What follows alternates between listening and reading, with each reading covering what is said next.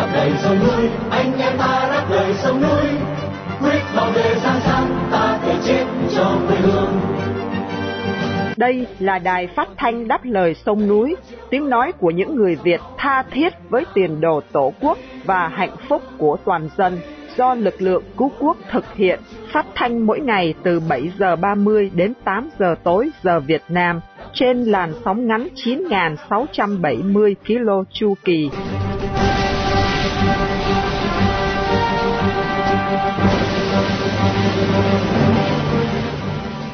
Vân Khanh kính chào quý thính giả. Hôm nay thứ hai, ngày 27 tháng 11 năm 2023 và đây là buổi phát thanh lần thứ 4580 của Đài Đáp Lời Sông Núi. Mở đầu chương trình là phần tin tức gồm có các tin chính sau đây. Người Việt tị nạn đang bị Công an Cộng sản Việt Nam và Cảnh sát Thái truy lùng. Thêm khoản tiền bồi thường cho 39 nạn nhân Việt tử nạn tại Anh. Sau phần tin tức hôm nay, mời quý thính giả đón nghe cuộc phỏng vấn ông Siêu Will, một người dân thiểu số ED, về việc con trai ông nằm trong số 11 người đang chờ quy chế tị nạn tạm trú tại Thái Lan nhưng bị cảnh sát Thái truy lùng bắt giữ, trong đó có sự tiếp tay của Công an Cộng sản Việt Nam. Kết thúc chương trình là chuyên mục phê bình hiến pháp Việt Nam. Buổi phát thanh hôm nay để vinh danh là ông Pui Bop, một tù nhân lương tâm đang bị giam cầm trong ngục tù Cộng sản vì tranh đấu cho quyền tự do tín ngưỡng. Mở đầu chương trình, Vân Hà và Miên Dương mời quý thính giả theo dõi chi tiết các tin hôm nay.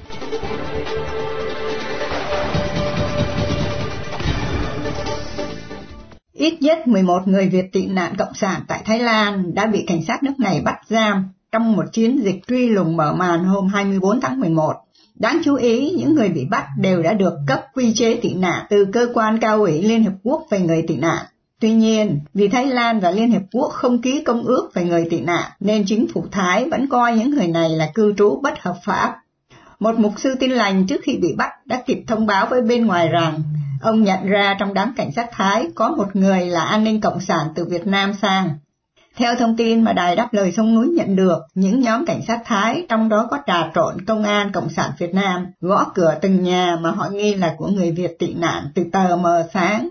Nhiều năm trở lại đây, không ít người Việt, trong đó có những người hoạt động nhân quyền, đã phải trốn sang Thái Lan lánh nạn. Nhiều vụ bắt bớ kinh hoàng đã được ghi nhận có bàn tay của an ninh Cộng sản Việt Nam, như vụ bắt cóc nhà báo Trương Duy Nhất và gần đây nhất là blogger Đường Văn Thái. Hiện Công an Cộng sản Việt Nam và Cảnh sát Thái vẫn tiếp tục truy lùng người Việt tị nạn. Ông Siêu Will, một người dân thiểu số ED từng bị nhà cầm quyền Cộng sản Việt Nam bắt giam hai lần vì không chịu bỏ đạo của mình, cùng gia đình đến Thái Lan tị nạn từ năm 2019, cho biết con trai ông là một trong số 11 người bị bắt vào ngày 24 tháng 11 vừa qua. Mời quý thính giả theo dõi cuộc phỏng vấn ông Siêu Will trong phần thời sự ngay phần tin tức tối nay. Một trong năm kẻ bị kết án liên quan đến cái chết của 39 nạn nhân Việt trong thùng xe ở Anh vào tháng 10 năm 2019 vừa bị tuyên án phải bồi thường hơn 65.000 bản Anh cho gia đình các nạn nhân. Bị can George Nika, 46 tuổi, một người gốc Romania đang sống ở Anh, bị thẩm phán Mark Lucas ra phán quyết nói trên vào ngày 25 tháng 11 vừa qua. Theo vị thẩm phán này thì tổng số tiền mà Georgenica được hưởng lợi trong vụ này là hơn 186.000 bảng Anh. Số tiền phải bồi thường là 65.000 bảng Anh được đưa ra theo căn cứ định giá tài sản của Nika và phải bồi thường trong vòng 3 tháng, nếu không sẽ phải chịu thêm một năm tù. Cần biết là vào năm 2021, Nika bị kết án 27 năm tù về cái chết của 39 người Việt bị đưa lậu vào Anh. Tổng số tiền mà tòa tuyên án buộc những kẻ đưa lậu 39 người dẫn đến cái chết thảm khốc lên đến 280.000 bảng Anh, tức tương đương gần 353.000 Mỹ Kim. Vụ án mạng chấn động nói trên xảy ra vào ngày 23 tháng 10 năm 2019 khi cảnh sát Anh phát giác thi thể 39 người trong một thùng xe đông lạnh ở thành phố Essex. Số nạn nhân được xác định gồm 28 đàn ông, 8 phụ nữ và 3 trẻ vị thành niên với độ tuổi từ 15 đến 44. Nước Anh là nơi có nhiều người Việt tìm cách nhập cư lậu để làm việc bất hợp pháp trong các năm qua. Những người này đã phải trả chi phí hàng ngàn Mỹ Kim mỗi người cho một chuyến đi lậu như vậy.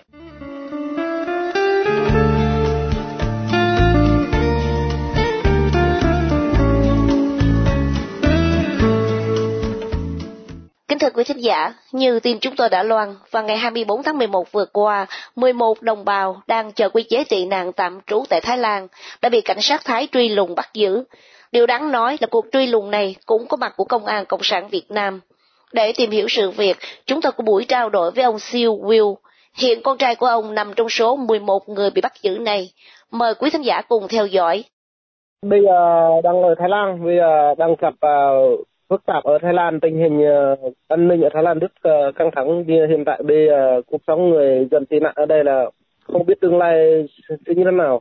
Cảnh sát Thái Lan nó bắt đầu bắt người vào ngày nào và cho đến hiện nay đó thì đã có bao nhiêu người bị bắt rồi thưa anh? Vâng, chừng uh, hôm ngày 24 vừa rồi là bắt được uh, 11 người ạ. Trong đó có trong gia đình tôi luôn tất cả người bị bắt đó là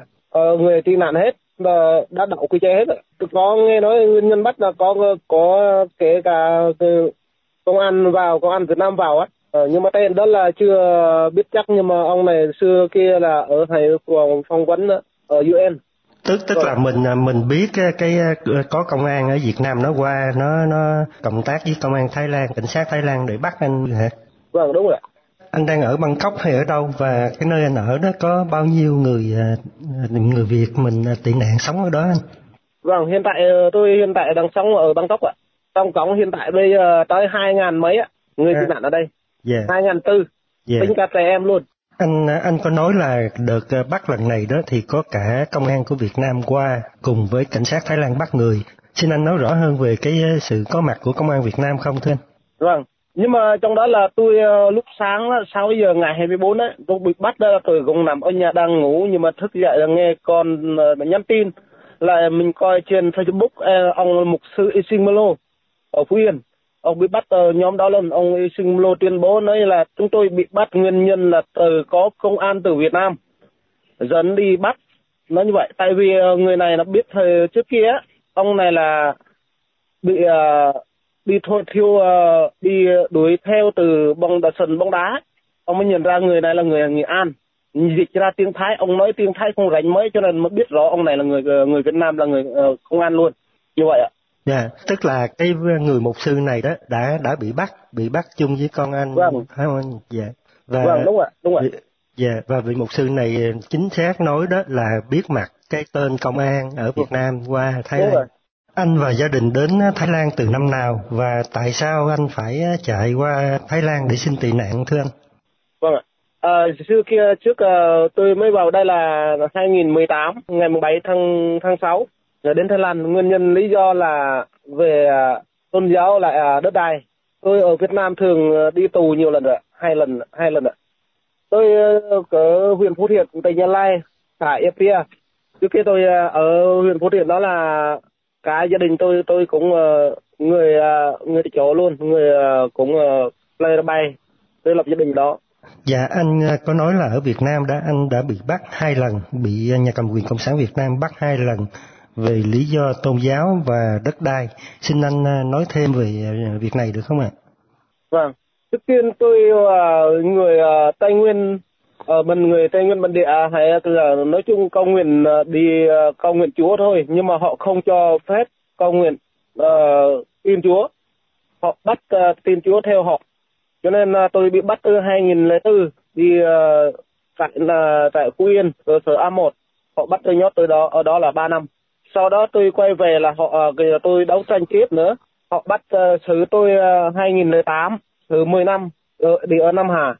nói chung là còn hai cái thứ hai cái uh, nguyên nhân đó là tôn giáo và lại uh, cuộc sống thường ngày về đất đai thôi ạ. Rồi anh trốn qua Thái Lan bằng cách nào? Có khó khăn lắm không thưa anh? Nói chung uh, không lúc đó là tôi một mình tôi đi trước thôi nhưng tôi cứ chạy theo cái là không biết đường người ta đuổi bắt tôi á. Tôi ở trốn trong rừng có ba ba ba tháng. Trốn trong rừng lúc đuổi bắt đó, ngày 17 tháng 4 họ đuổi bắt tôi á tôi uh, trốn trong rừng sau đó tôi chạy uh, cứ chạy suốt trong rừng đến uh, cái, ở Campuchia. Đến đến Campuchia là cái, bây giờ thấy cái là trước kia thấy có bạn bè mình ở làm bàn ở dưới đường đấy. Người ta chỉ cho mình biết uh, cái uh, xe chở hàng của người người Việt mình đấy. Cho nên mà thấy uh, thấy nước tới nước thái được mình cứ chạy như vậy thôi ạ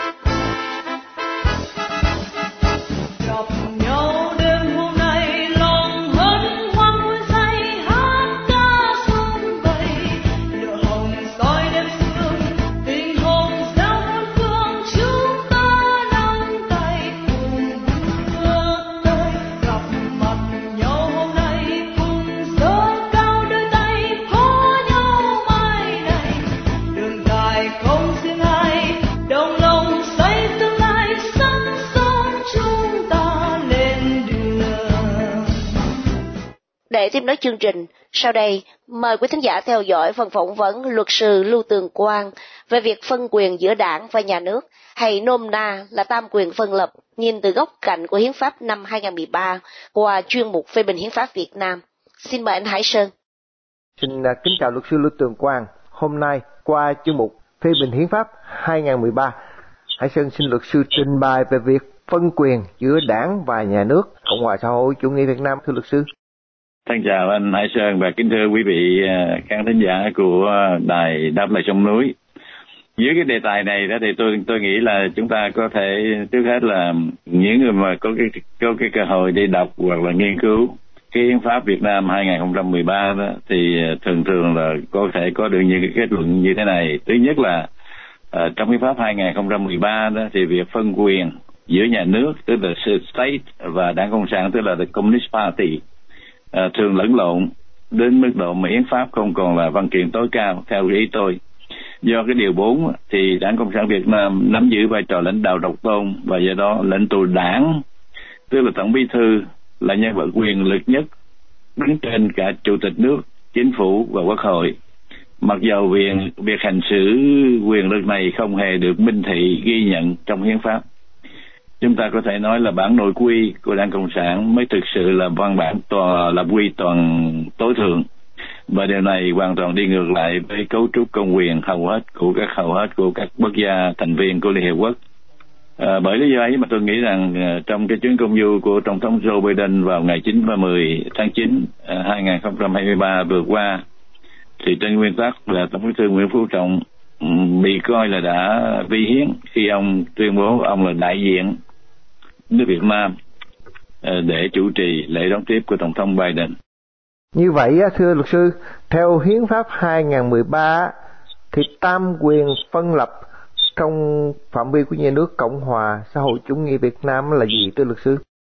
Vâng, thì ờ, tôi vừa mới trình bày về cái phân quyền giữa uh, đảng và nhà nước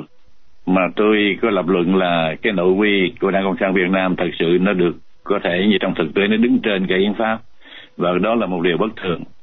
thì uh, tiếp theo đây thì anh Hải Sơn lại hỏi là cái tam quyền phân lập trong cái phạm vi nhà nước là gì thì cái này nó có vẻ thông thường hơn là cái hiến pháp 2013 à, thực ra thì không hề có việc phân quyền giữa ba thành phần quan trọng là hành pháp, lập pháp và tư pháp của nhà nước. Tất cả ba thành phần này đều nằm dưới sự chỉ đạo của Đảng Cộng sản. Bởi lý do ấy mà lập pháp trở thành một cấu trúc bù nhìn và tư pháp trở thành một công cụ của đảng. Và cũng bởi lý do ấy mà cấu trúc quốc phòng và an ninh cũng trở thành công cụ của đảng. Chẳng hạn như quân đội, xuyên qua quỹ quân ủy trung ương và công an, cảnh sát thì để nhằm vào bảo vệ của đảng hơn là của nhân dân, chúng ta còn nhớ cái khẩu hiệu của họ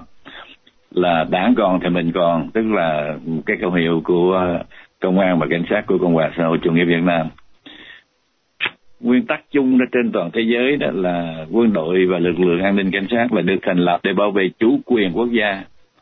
và an toàn cho cho quần chúng, chứ không phải được lập ra để bảo vệ đảng dưới cái hình thức quân ủy trung ương ờ, theo nguyên tắc. Và cũng không để lập ra để bảo vệ cái sự tồn tại của đảng. Đó là hai cái điểm mà tôi nghĩ rằng trong thực tế cũng như trên nguyên tắc là những cái quy định trong hiến pháp cộng hòa xã hội chủ nghĩa việt nam nó không đi theo cái thực tế nó không đi theo cái tiêu chuẩn của các quốc gia trên thế giới theo cái tam quyền phân lập trong cái mô thức của Hoa Kỳ à, luật sư có thể chia sẻ về điều này không ạ? Vâng thì à, trong cái vấn đề à, tam quyền phân lập đó người ta có thể theo một cái chế độ tổng thống tức là cái mô thức của Hoa Kỳ hoặc là người ta có thể theo cái chế độ uh, quân chủ hoặc là dân chủ lập hiến quân chủ lập hiến hoặc là dân chủ theo cái à, mô thức của Westminster tức là cái à, cái cái phương phương thức của Anh quốc. Bây giờ trước hết thì tôi sẽ trả trả lời cái câu hỏi của anh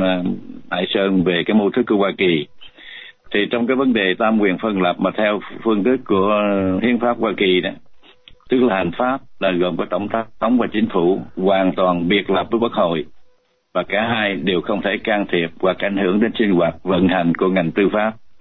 Tam quyền phân lập này còn được uh, củng cố bởi một cái hệ thống gọi là kiểm soát và quân bình, tức là check and balance. bây giờ chúng ta có thể có một cái ví dụ cụ thể để nhìn thấy rõ rệt cái như thế này là thí dụ như bây giờ tổng thống có quyền hạn bổ nhiệm các vị bộ trưởng mà không nhất thiết là phải là những người uh, thành viên tại hạ viện hoặc là thượng viện họ có thể bổ nhiệm bất cứ ai bên ngoài và bên trong quốc hội. Nhưng mà cái sự bổ nhiệm đó phải được thượng viện chuẩn y. Cũng vậy, tổng thống có quyền đề nghị bổ nhiệm thành viên tối cao pháp viện và cái việc bổ nhiệm ấy cũng sẽ phải được trải qua cái tiến trình chuẩn y của thượng viện. Tuy nhiên sau khi đã chuẩn y rồi thì bộ trưởng làm việc với với dưới, dưới quyền của tổng thống mà không có anh không mà mà mà quốc hội không thể can thiệp được. Cũng vậy một luật sư được tổng thống đề nghị bổ nhiệm vào tối cao pháp viện. Và sau khi đã được quốc hội chủ nghi rồi thì thẩm phán hoàn toàn độc lập với chính phủ và hoàn toàn độc lập với quốc hội. Cho nên đấy là một cái hình thức check and balance tức là kiểm soát của quân bình và đồng thời giữ được cái sự độc lập hành pháp tư pháp và lập pháp. Cái hình thức này đó thường thường được áp dụng trong cái các chế độ tổng thống. Khi nãy luật sư có nói đến cái mô thức Westminster đó luật sư có thể nói rõ hơn về tam quyền phân lập theo cái mô thức Westminster là gì thưa luật sư? Cái tam quyền phân lập dưới cái chế độ quân chủ lập hiến hoặc là dưới cái độ dân chủ mà theo cái hình thức Westminster tức là theo cái hình thức của Vương quốc Anh thì nó quyển chuyển hơn. Nhưng mà điều đó không có nghĩa là nó không có sự tam quyền phân lập. À, trong cái hệ thống của Westminster tức là hệ thống của Vương quốc Anh thì chính phủ không đứng bên ngoài quốc hội là tại vì chính phủ nằm trong quốc hội theo cái chủ thuyết gọi là responsible government tức là chính phủ phải được sự tín nhiệm của quốc hội thì mới có thể tồn tại được và phải chịu trách nhiệm trước quốc hội tuy nhiên khi mà quốc hội cứu xét dự luật của chính phủ do chính phủ đề nghị thì quốc hội cả thượng viện lẫn hạ viện nếu mà nó là có lưỡng viện như trường hợp của anh quốc hay trường hợp của úc đề lợi hoặc là nó là độc viện như trong trường hợp của new zealand thì lúc bây giờ quốc hội sử dụng cái quyền lập pháp tức là cái quyền uh, ban hành thông qua những luật lệ và khi những luật lệ ấy được thông qua rồi và được uh, quốc trưởng hoặc là uh, trong trường hợp mà vua quốc anh thì được nhà vua uh, đồng ý ban hành thì nó trở thành luật. Và trong những trường hợp này đó thì uh, mặc dù chúng ta thấy rằng chính phủ nằm trong quốc hội nhưng mà chính phủ là sử dụng quyền hành pháp trong khi quốc hội vẫn sử dụng quyền lập pháp và một khi mà chính phủ đã bổ nhiệm một người làm thẩm phán, đặc biệt là thẩm phán tối cao pháp viện, thì cái người thẩm phán đó trở thành một thẩm phán hoàn toàn độc lập với chính phủ và hoàn toàn độc lập với quốc hội. Là tại vì cái vai trò của thẩm phán, đặc biệt là thẩm phán tối cao pháp viện, là cái vai trò giải thích luật pháp. Mà trong cái thể chế dân chủ cái quyền giải thích luật pháp nhiều khi nó trở thành những cái án lệ rất là quan trọng. Và trong trường hợp như vậy đó thì người ta vẫn có thể coi như là một phần nào uh, các thẩm phán đã làm ra luật. Nhưng mà cái đó, đó là một cái truyền thống nó đã xảy ra từ lâu đời. Uh, chúng ta sẽ có thể sẽ có cái thí dụ sau này trong cái cuộc thảo luận hôm nay. Uh, thưa anh Hải Sơn. Có một cái án lệ nào đã từng xảy ra trong quá khứ thưa luật sư? À, để làm sáng tỏ những công việc mà chúng ta đang thảo luận cho tới thời điểm này đó thì tất nhiên là nó có nhiều rất rất nhiều án lệ nhưng mà ờ, nó có rất nhiều án án lệ nhưng mà tôi chọn hai cái án lệ mà nó có nó rất là nổi tiếng. Là tại vì nó ảnh hưởng tới hai cái nền dân chủ rất là quan trọng. Cái án lệ thứ nhất mà tôi muốn trình bày đó là cái án lệ về cái quyền phá thai của Hoa Kỳ à, cái án lệ này nó được nó nó đã xảy ra lần đầu tiên vào năm 1973 khi mà tối cao pháp viện Mỹ đã trong cái phán quyết gọi là Wait and Roe thì quốc hội tối cao pháp viện Mỹ công nhận cái quyền của phụ nữ theo hiến pháp là được quyền phá thai. Cái phán quyết này đã được áp dụng từ năm 1973 cho đến năm 2022 tức là 49 năm, tức là gần nửa thế kỷ tuy nhiên, vào năm 2022 thì tối cao pháp viện Hoa Kỳ đã có cơ hội để cứu xét lại vấn đề và với một cái thành phần mới, thì tối cao pháp viện Hoa Kỳ đã hủy bỏ cái án lệ trước của mình trong cái vụ án gọi là Wait and Roe 1973. Như vậy có nghĩa là sao? Như vậy có nghĩa là Quốc hội không có tham dự vào hết, không có tham dự gì hết vào trong cái tiến trình này, nhưng mà chính tối cao pháp viện đã thay đổi luật lệ bằng cách hủy bỏ cái quyết định trước năm 1973 và phán quyết một cái quyết định mới là thực sự phụ nữ Hoa Kỳ không có quyền theo hiến pháp được phá thai. Đây là một cái biến chuyển rất là quan trọng, nó ảnh hưởng rất nhiều đến cái sinh hoạt của ờ, ừ, của của của của của luật của luật pháp tại Hoa Kỳ. Và cũng vì lý do đó mà cái vấn đề này nó đã trở thành một trong những cái đề tài tranh cãi rất là mạnh mẽ trong cái tiến trình tranh cử tại Mỹ. Và tôi tin chắc rằng vào năm 2024 trong cuộc bầu cử tổng thống sắp tới thì cái vấn đề này có thể sẽ được thảo luận rất nhiều và công chúng Mỹ sẽ có sự lựa chọn. Cái vấn đề được đặt ra là nếu đa số cử tri Hoa Kỳ mà ủng hộ lại cái quyền theo hiến pháp của phụ nữ Mỹ để phá thai thì liệu tối cao pháp viện của Mỹ lúc bấy giờ có thể xét lại vấn đề hay không thì cái đó là một cái chuyện gì nó sẽ ra trong tương lai mà tôi không thể tiên đoán trước được sau khi đã trình bày cái án lệ rất nổi tiếng của Mỹ, trong cái vụ án gọi là Wait and Roe thì bây giờ tôi đề nghị chúng ta thảo luận một cách vắn tắt một cái án lệ mới vừa xảy ra tuần trước đây tại Úc. Đây là cái quyết định của tôi cao pháp viện về cái quyền mà hành pháp có thể giam giữ một cách vô hạn định những người nước ngoài, tức là những ngoại nhân mà vô quốc tịch từ trước cho đến nay, hay ít nhất là từ năm 2004 thì tối cao pháp viện của Úc Châu đã công nhận cái thẩm quyền của các viên chức chính phủ trong việc quyết định giam giữ một cách vô thời hạn những ai phạm tội và vô quốc tịch. Tại sao là là như vậy là tại vì một người nước ngoài mà vô quốc tịch thì chính phủ Úc không thể trục xuất người ấy trở về nguyên quán, tại vì không biết cái nguyên quán của người ấy là ở đâu. Và vì người đấy là vô quốc tịch, cho nên không có quốc gia nào nhận cả. Cho nên cũng vì lý do đó mà nước Úc bắt buộc phải giữ những phần tử này trên lãnh thổ của nước Úc và giam giữ họ một cách vô điều kiện và vô hạn định. Đấy là cái tình trạng của án lệ trong cái bản án gọi là Al Khatet năm 2004. Tuy nhiên gần đây, trong tháng 11 vừa qua, hay là trong tháng 11 này, tối cao pháp viện của Úc đã cứu xét lại một cái trường hợp trong cái vụ án gọi là NZYQ thì cái người này đó là một người vi phạm tội ấu dâm và đã bị giam cầm vô hạn định là tại vì người này là vô quốc tịch cho nên nước úc không thể trục xuất đi đâu cả tuy nhiên sau khi mà sau khi mà tòa án liên bang với một cái thành phần mới mà quyết xét cái vấn đề này, thì tòa án liên bang do một cái quyết định đa số đã coi cái án lệ của năm 2014 là không đúng và quyết định là chính phủ, tức là hành pháp, không có quyền giam giữ một cách vô hạn định những người không có quốc tịch bởi lý do tòa án coi cái sự giam giữ vô hạn định ấy là một hình phạt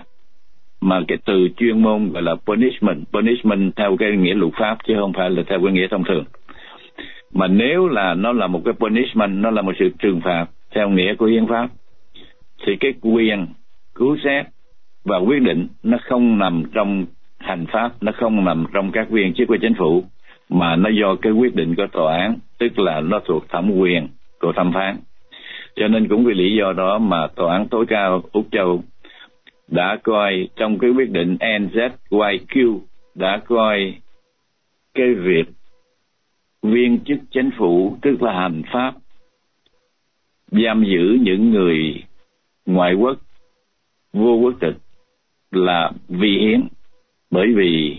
hiến pháp đã quy định rất rõ rệt về cái sự phân quyền giữa hành pháp và tư pháp. Đấy là một cái diễn tiến mới nhất. Bây giờ chúng ta đã trình bày về cái sự phân quyền giữa đảng và nhà nước và cái sự phân quyền giữa ba ngành quan trọng của chính phủ là hành pháp, tư pháp và lập pháp.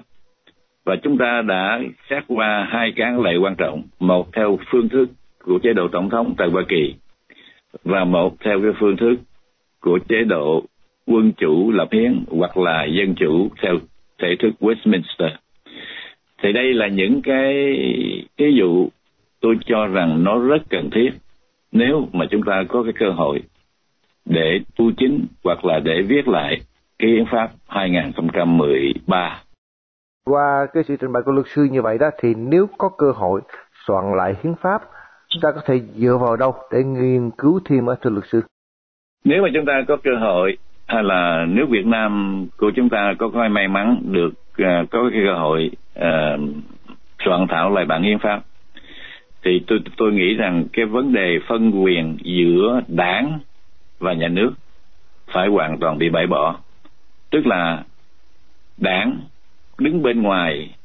chính phủ đảng là một cái thực thể trong cái sinh hoạt chính trị nhưng đảng không phải là một cái thực thể mà gồm những thành phần do dân bầu. Cho nên vì lý do đáng là do đáng viên bầu, không phải do do do do cử tri bầu. Cho nên vì lý do đó là điểm thứ nhất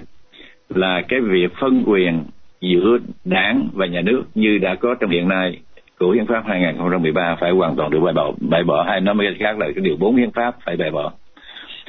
Cái điểm thứ hai mà chúng ta phải quan tâm đến là cái sự phân quyền rõ rệt giữa lập pháp hành pháp và tư pháp thì cái điều này chúng ta có thể học hỏi được cái kinh nghiệm của Hoa Kỳ theo cái chế độ tổng thống và học hỏi được cái kinh nghiệm của Canada, của Anh Quốc, của Úc Đại Lợi và của New Zealand theo cái phương thức của chế độ của cái cái cái mô thức Westminster. Mà nếu chúng ta làm được như vậy đó thì một cái hiến pháp trong tương lai của Cộng hòa Việt Nam hoặc là kêu gọi bất cứ một cái hình thức một cái một cái danh xưng nào sẽ là một cái hiến pháp tiến bộ nó không những nó phản ánh được cái trào lưu tiến bộ của bây giờ mà nó có thể tạo phản ánh luôn cái trào lưu tiến bộ của cả tương lai khi mà cái hiến pháp mới được cứu xét và ban hành thưa anh Hải Sơn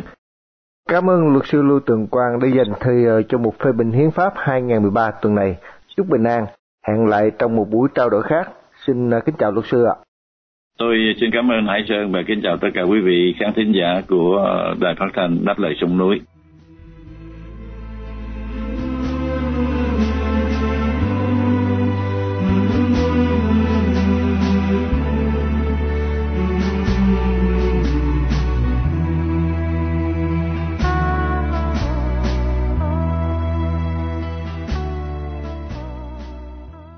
Trước khi chia tay trong buổi phát thanh tối này, kính mời quý thính giả cùng đã đáp lời sông núi nhớ đến ông Pui Bob, sinh năm 1956, bị bắt vào tháng 9 năm 2016 với bản án 9 năm tù giam, một tù nhân lương tâm đang bị bảo quyền cộng sản giam cầm trong ngục tù vì tranh đấu cho quyền tự do tôn giáo tại Việt Nam.